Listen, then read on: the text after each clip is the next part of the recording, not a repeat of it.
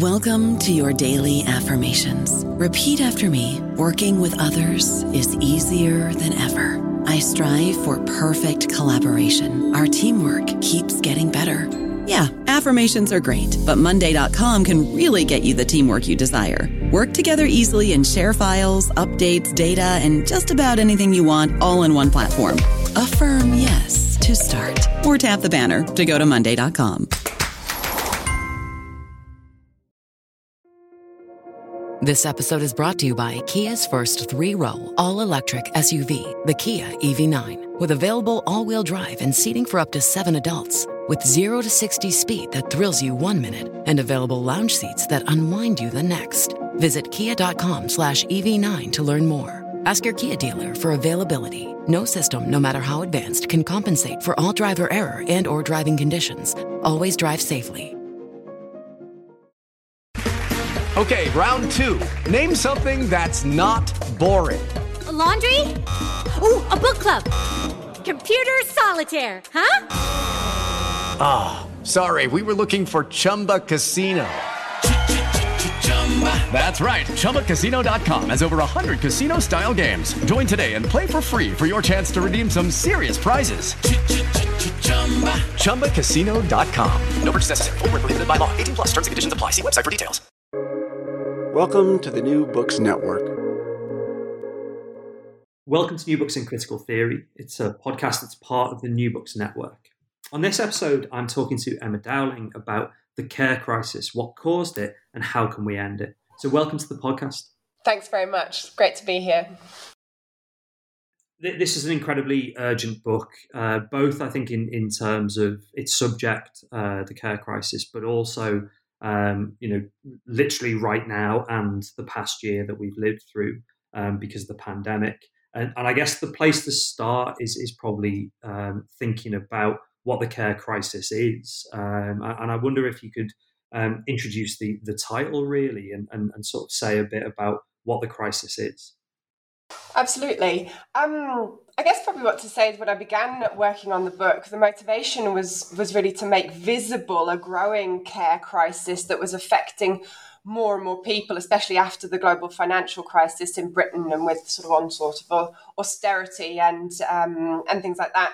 And so the care crisis really there was something that um, for people who were working uh, across the, the care sector, it was very, very much tangible and something that they, they felt and they saw every day. And certainly for people who were trying to access care uh, or for people with unpaid caring uh, responsibilities, uh, it was a situation in which for them trying to uh, um, either access care, uh, get the care that they need to, to live well was becoming increasingly difficult.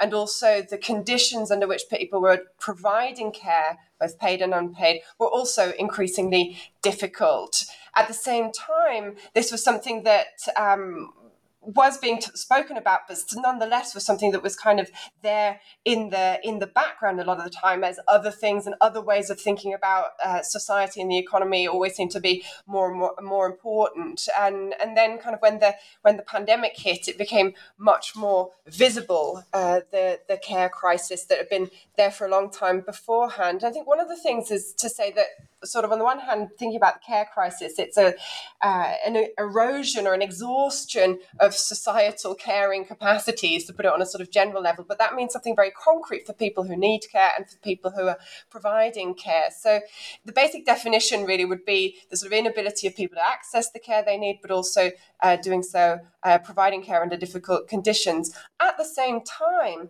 care needs are also increasing. So on the one hand, we had a situation, particularly in adult social care prior to the pandemic, where already, according to organisations like Age UK, 1.4 million people were not getting the care they needed. But at the same time, because of ageing and demographic changes, there are more, more and more people are needing care. So uh, we have a situation in which uh, really this this care crisis is being exacerbated from from many uh, from many sides. I mean, you, you mentioned the pandemic, and it, it was incredibly um, sort of poignant, I, I guess, reading um, the underlying issues that, that the book grapples with in the context of a pandemic that, as you've mentioned, has, has really sort of uh, brought them um, in, into sharp relief.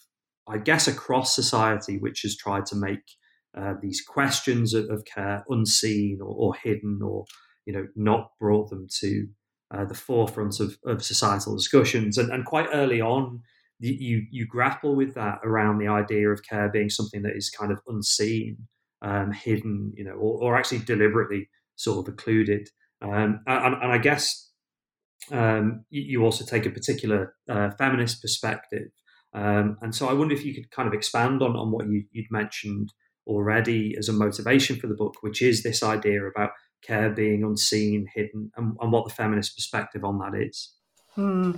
Well, we live in a society where um, sort of the, the dominant kind of ideas or the dominant way of looking at society is uh, and looking at the economy is to look at uh, that part of the economy that is considered productive. You know, there where um, where services and goods are are produced, but also this kind of heralding or celebrating of autonomy and and independence. These are the sorts of uh, things that are put center stage and in the kind of day to day going about of our everyday lives. And we don't really think so much about, many people don't think so much about what are all the background conditions that are, that are necessary for the economy to function and for us to reproduce our livelihoods. And that's really where the feminist uh, perspective shines the spotlight to say, well, there's all sorts of work being done, often unpaid, um, many times also underpaid if it is paid, that is really absolutely necessary to sustain life and livelihoods.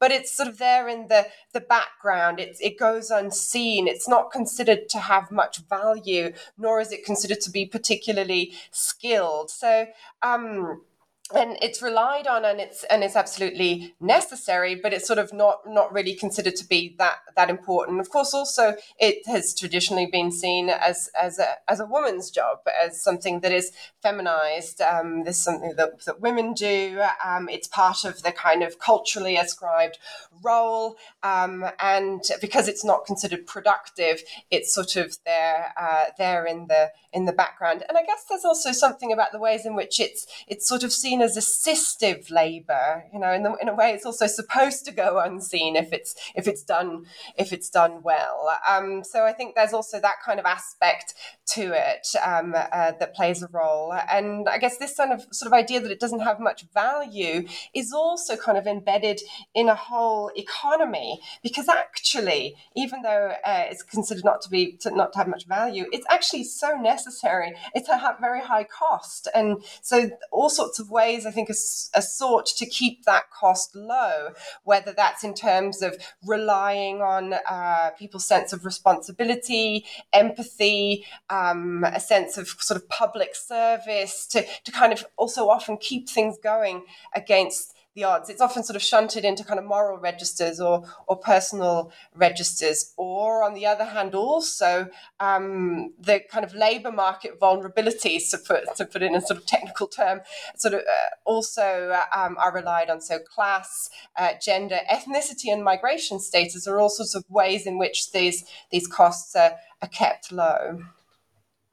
I think I think that point of you know about keeping costs low or um, I guess the sort of yeah, you know, trying to um, place um, responsibilities um, onto particular groups and, and, and effectively not you know compensate them or, or pay them, um, or indeed you know treat them with uh, dignity and, and, and, kind of social status is is one of the things the book tries to sort of grapple with as a series of political choices um, and indeed a series of you know ch- choices within organizations as, as well as um, political choices. And this, you, you, know, you mentioned the kind of um, growing uh, need for care because of demographic change. Often, particular voices, usually associated with the right, will talk about, you know, well, everybody's getting older, this higher demand, you, you know, these are te- essentially kind of technical problems. But but I think the book tries to stress how, not just in, in the UK, but actually, you know, uh, more globally and, and kind of interconnectedly, um, we've ended up with a care crisis because of particular political choices. And one of these political choices is austerity um, and the kind of transformation of the welfare state. Um, and, I, and, I, guess the sense of austerity. Um, it's in the UK, at least, there are claims that you know austerity is finished, and now you know the spending taps have been turned on. None of which is true. Obviously, austerity is very much still with us. But but it'd be interesting to know about what the set of choices is around austerity and, and what the kind of effects of austerity are. Mm. I mean, that was very much something that that motivated um, writing the book in the first place. Is sort of seeing the uh, effects of austerity on the one hand, and also looking into the ways in which austerity is kind of wielded as a kind of ideological weapon. You know, the sort of technical term for austerity is fiscal consolidation, which which is actually really euphemistic, you know, sort of this idea that you're sort of consolidating uh, finances when actually um, what's happening is uh, massive cuts to, to public expenditure that have direct effects on people's lives. So the idea, sort of, if we think about, you know, the idea of austerity from above, so to speak, is that the measures are meant to reduce budget deficits, and in this way, governments can sort of demonstrate their fiscal discipline and and be considered credit worthy. But also there have been sort of economic theories that have set, suggested that high public public deficits can lead uh, to low growth and to instability and crisis. But these are theories that actually have been refuted. You know, we were told that austerity was necessary to rebuild confidence in national economies after the financial crisis, attract investment, and create jobs. But even IMF economists have had to concede that austerity doesn't work, that it that it doesn't necessarily provide the desired economic boost. It and, and sort of pointing to evidence of shrinking economic output, increased unemployment, heightened welfare costs, and and sharpening in inequality. So um, and that's kind of my, my point also in the book like the effects of austerity are not fully grasped by just tallying up aggregate figures you know so oh, we've saved this much and and and that much but but actually understanding the consequences um, of austerity. So on the one hand i think and, and for me also in the book there are sort of two elements to this. On the one hand austerity as cuts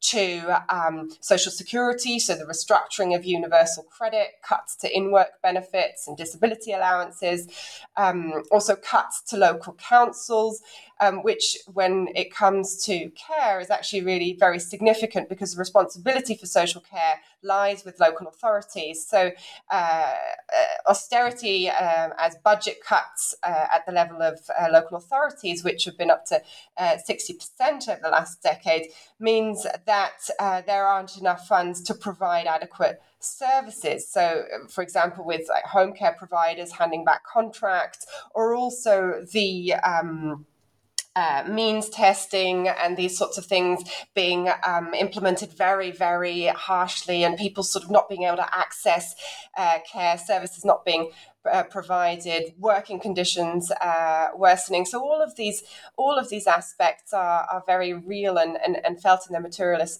uh, material effect. But the other aspect is also regressive tax reforms, and I think this is something that isn't spoken about so much uh, when we talk about austerity. Is actually we've seen the sort of uh, terrible effects for people on on lower incomes, but at the same time, this sort of redistributing wealth upwards. So actually, when you do look at the aggregate figures, you see that um, spending hasn't all in all changed that much. But actually, when we look at who the money is being taken from, we see that it's actually the lower echelons of uh, lower income uh, echelons where the, the money is being taken because you've had sort of tax cuts for the wealthy, increases to uh, VAT, which always hits um, poorer people on poor, uh, poorer people more, um, and at the same time things like reduced reducing uh, corporation tax, etc. So I think it's sort of on the one hand the issue of cuts, but on the other hand also the ways in which wealth is being uh, redistributed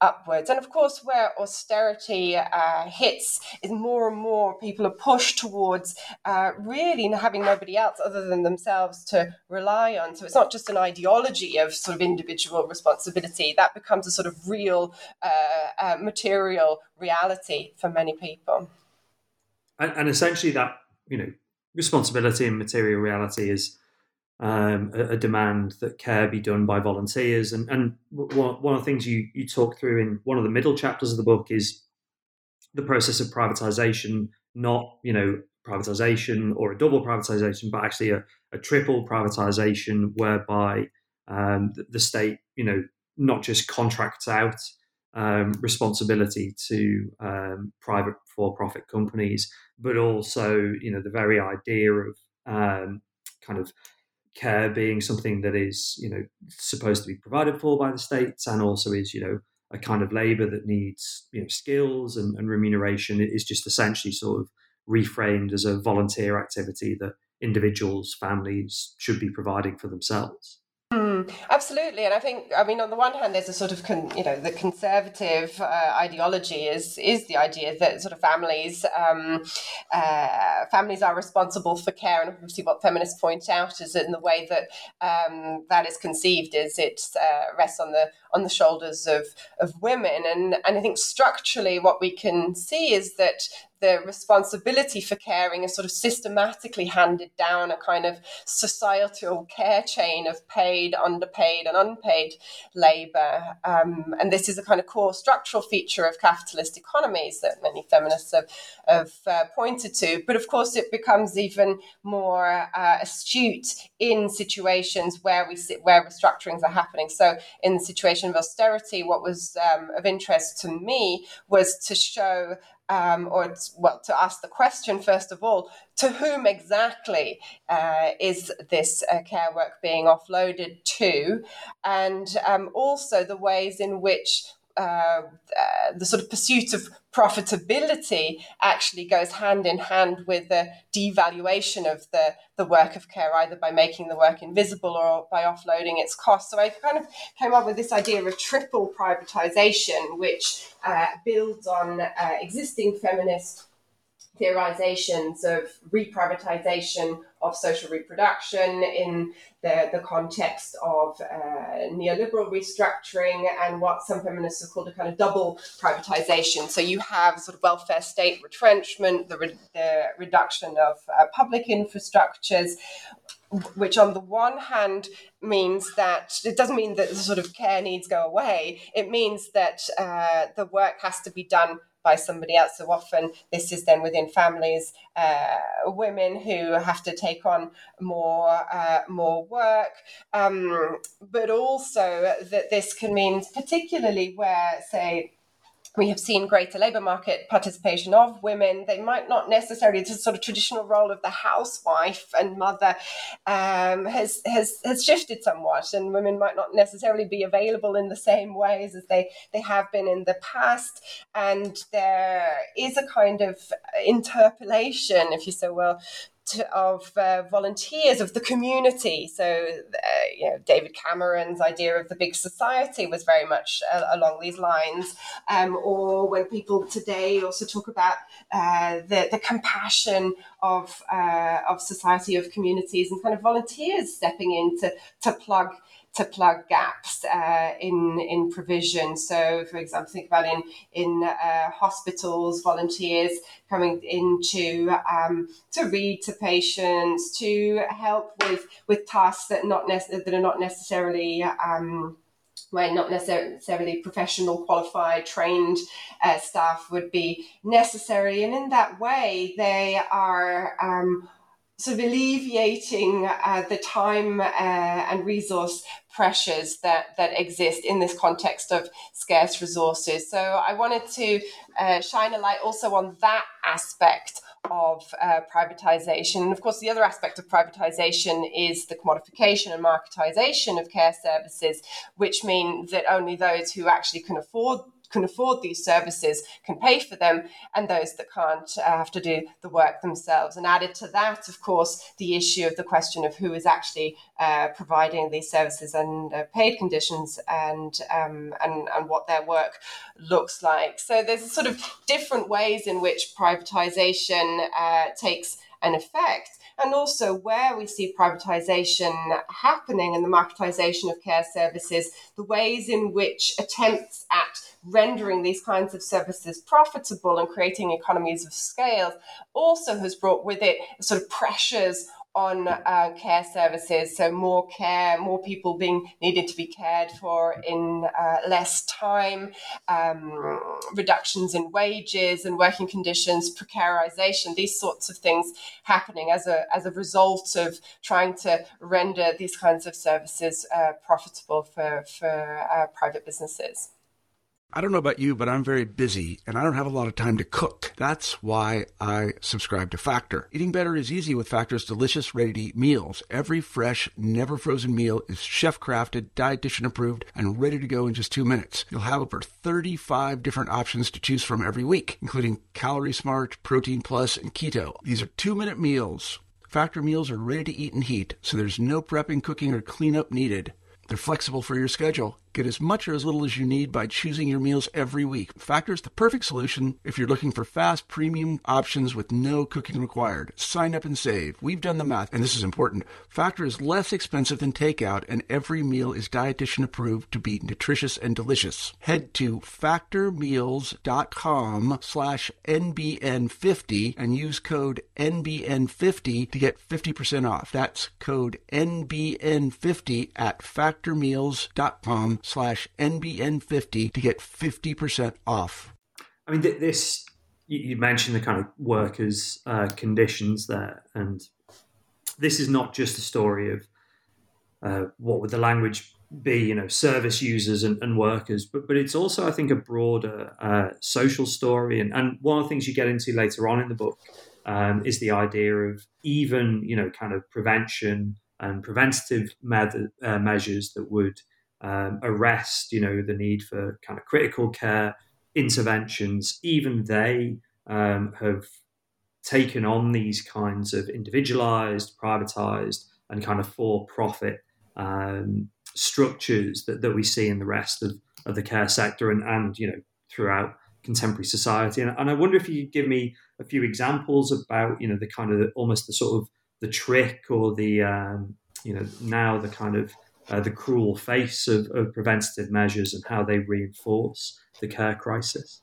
Mm. I mean, prevention is a tricky one, isn't it? Because on the one hand, uh, of course, uh, any you know, we would all agree that it is better to prevent uh, something bad from happening and then to let it happen and then mop up later. And I think that becomes sort of wielded ideologically uh, often in in many ways to sort of um, focus on on prevention uh, as opposed to providing care services there, where the emphasis is particularly on um, uh, on how to put this. Uh, maybe I started from a different from a different point. So um, one of the things that that becomes important with this idea of of prevention is precisely that um, care needs are, are costly, and particularly that there are perhaps avoidable care needs such as illnesses that stem from from smoking, obesity, excessive alcohol consumption, and other ramifications of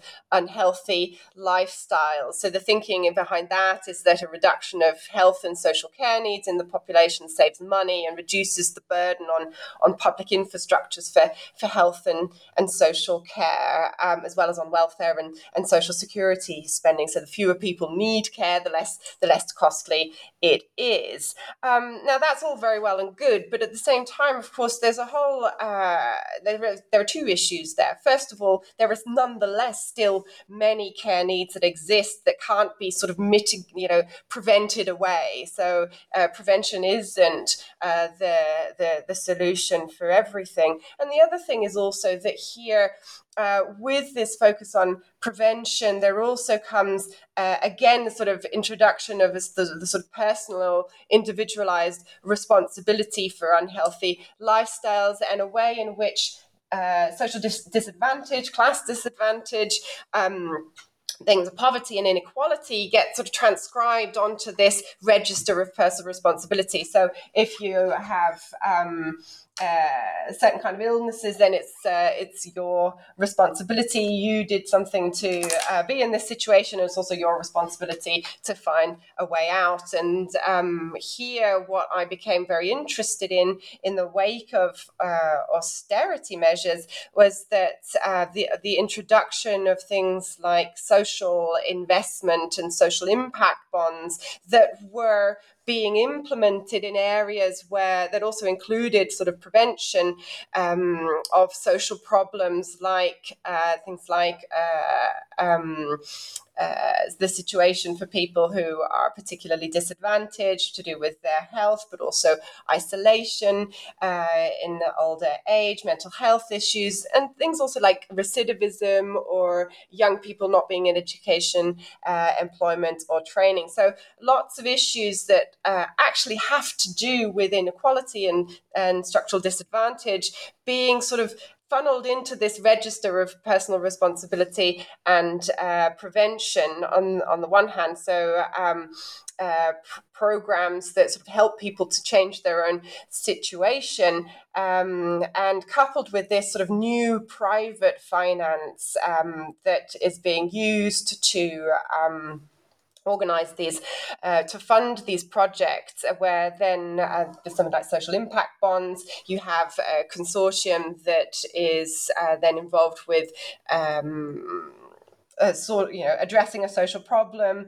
that then um, you get private finance for that. And if you solve the problem as a consortium then private finance gets a return on investment. And um, for me this just seemed to reinforce the idea that not only the kind of structural issues that lead to problems in the first place are sort of uh, you know rendered invisible but also it was the people themselves the individuals who are you know who, who are bearing the brunt of these structural problems that become responsibilized and then also in in in turn a uh, source of uh, profiteering for private finance. So there's a whole sort of various layers here um, that are problematic. And what does this mean for kind of us as, as individuals? And you, you know you sort of get into right at the very end of the book um, the kind of modern, um, in some ways, you know, really affirmative and really important um, idea of self care. But at the same time, there are particular, you know, sort of um, heavy psychological negatives um, about the care crisis as it plays out um, on an individual level. Mm. Well, first of all, I think um, there's a sort of way in which um, a kind of economy of abandonment marries with um, the sort of financialized capitalism. So, on the one hand, you have a situation in which um, you know you've got to take care of yourself because there's nobody else that's going to take care of you, and um, and. It, and also uh, where the, the structures of care are sort of falling away, um, all you have is your capacity to work. And if uh, and if something happens to you and you can't work, then you don't have a source of income. So you know, so, that, so these are things that that are sources of anxiety in and of themselves. And that's one aspect. But the other aspect is also the, the sort of idea that you're you're an asset, you're a financial asset. Your capacities are financial assets that you need to invest in and optimize and and uh, keep keep improving and and all the while the sort of underlying that is of course the suggestion that you're never good enough that you always have to keep doing more and better and and and staying on top of things and so that in itself also fuels uh, anxiety. So I was kind of uh, interested in unpacking that and understanding how that works, and and the ways in which self care um, then becomes a sort of labor on the self of sort of in you know investing in the self and and um, uh, keeping your keeping your labor capacity going and uh, and managing these the you know it's a sort of crisis a, a, sort of individualized personalized crisis management strategy at the same time. And there I was also interested in the ways in which this sort of um, this again is kind of uh, fusing together with ideas, uh, sort of critiques of uh, the sort of industrial production. Um, so we see now the sort of rise of clean cosmetics and uh, clean eating and um, uh, buying products that are that, that don't cause harm in, in, in some some form or another. And and I was interested in this because it seemed to me that it really reflected the the kind of um, so that capitalist realism that that Mark Fisher, for example, also spoke about that that the ways in which the sort of solutions to the, the problems that are being identified, even the problems with the way that capitalism uh, functions, are they are also being thrown back on the individual has to, who has to sort of manage their own anxieties around what might be in the food or what might be in, in the in the product. And in in managing that anxiety can only do that through a sort of uh, consumption or entrepreneurism. So it's a sort of market orientated uh, solutions. And so that's really what I was trying to unpack by shining a light on the ways in which on the one hand, it seems that there is a crisis of this kind of neoliberal subject that, that is supposed to be constantly self optimizing. But even that crisis management uh, is sort of re rechanneled back into uh, the same kinds of uh, solutions that actually got us into the, the mess in the first place. So what what do we do to, to get out of the mess? You know, how do we value care? How do we remove uh, the kind of financial and financialized incentives? Uh, how do we make it more democratic? Good question. Well, I think first of all, the issue is really to stress that care isn't a luxury good. Like it's not, it's not optional. It's not something um, that you uh, can get if you can pay for it. Everyone needs to be cared for, and everyone needs access to care, even if everyone doesn't have the same needs and I think here also is something that, that really came to, to light in the in the pandemic, something that feminists uh, have long stressed also that our lives are interdependent and um, and that really needs to needs to be acknowledged. But that also means that we need to really value care. So yeah, valuing care means, of course, allocating more resources, uh, more collective resources to that, and in terms of funding for infrastructures, um, whether that is uh, through uh, progressive taxation, um, through really funding good public infrastructures. Um, but not, of course, and I think this is this is also um, a key issue that we have to really be aware of in the current debates.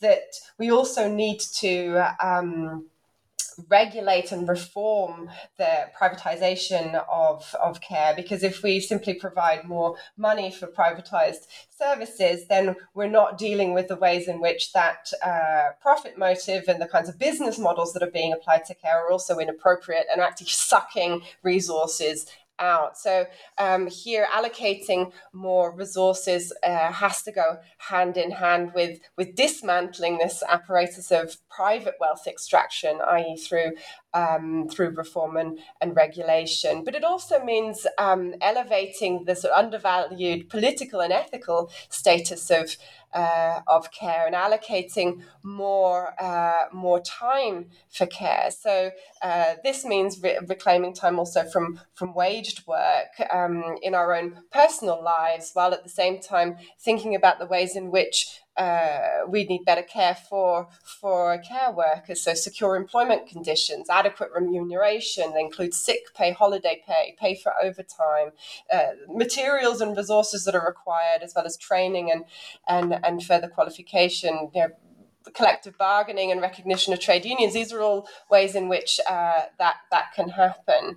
And uh, but I think for me also thinking across the um, paid and unpaid care uh, work is really important. So as I already said, like reclaiming time from wage work to to care for one another obviously doesn't mean just um, uh, uh, falling back on the usual sus- suspects to, to do care, but actually redistributing that care work and thinking also beyond the nuclear family. Um, so, ideas about commoning uh, care, uh, developing new kinds of uh, arrangements and networks for care that spill out of the individual household and the nuclear family, I think are really important. And of course, here democracy is, is really key. So, I'm quite interested in the local level, also the sort of municipal level, as um, a space in which we can think of sort of real innovation rather than commercial experimentation in ways in which we reorganize uh, care in terms of also the participation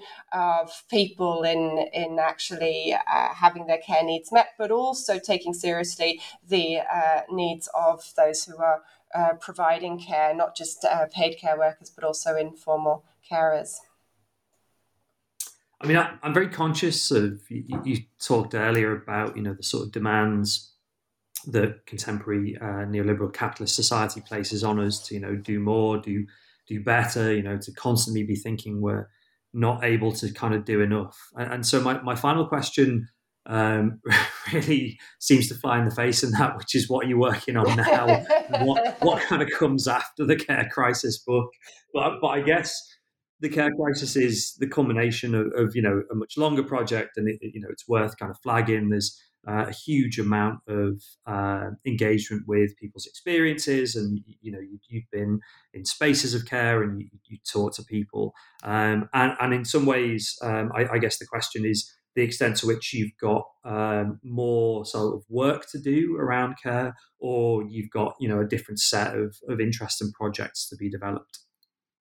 Um, yeah, thanks for that question because I think, uh, and also thanks for the way that you kind of led into it because I do think that actually part of uh, part of what what is a sort of general task for us all is to uh, to to slow to slow down and, and allow for, for more time and not um, particularly also in the in the context of academic work as well and sort of um, uh, not overburdening ourselves all, the, all of the time. Um, that's one aspect. But in terms of my sort of concrete concrete projects, um, I'm certainly continuing to, to work on this issue of care. I think there's still a lot to do, and obviously, I'm not the only one working on care. There are lots of people that, that are doing so. Um, but one of the things that it, that interests me, in in particular, is trying to understand the ways in which the pandemic um, is or isn't a catalyst for change and what openings there are to really um, change the, the situation and improve the situation. I think that, that's one aspect. But also, I mean, one of the, the sort of key concepts that I develop in the book is this idea of the care fix. So, these sort of short term uh, the problem of these kind of short-term fixes that that uh, sort of paper over uh, the the structural problems, um, displace the the, the problems, uh, displace the crisis, and and here I think we we also need to be attentive to the ways in which care is also continuing to be of interest, also as kind of a new avenue for um, uh, financialization and and commodification. And so I think that the the, the tension right now is around a, a growing awareness that something needs to be done and a political conflict around what those solutions are going to look like. And so I want to obviously uh, understand the, the dynamics of this and also contribute to um, pushing things in in the right direction, which to me is has everything to do with social justice.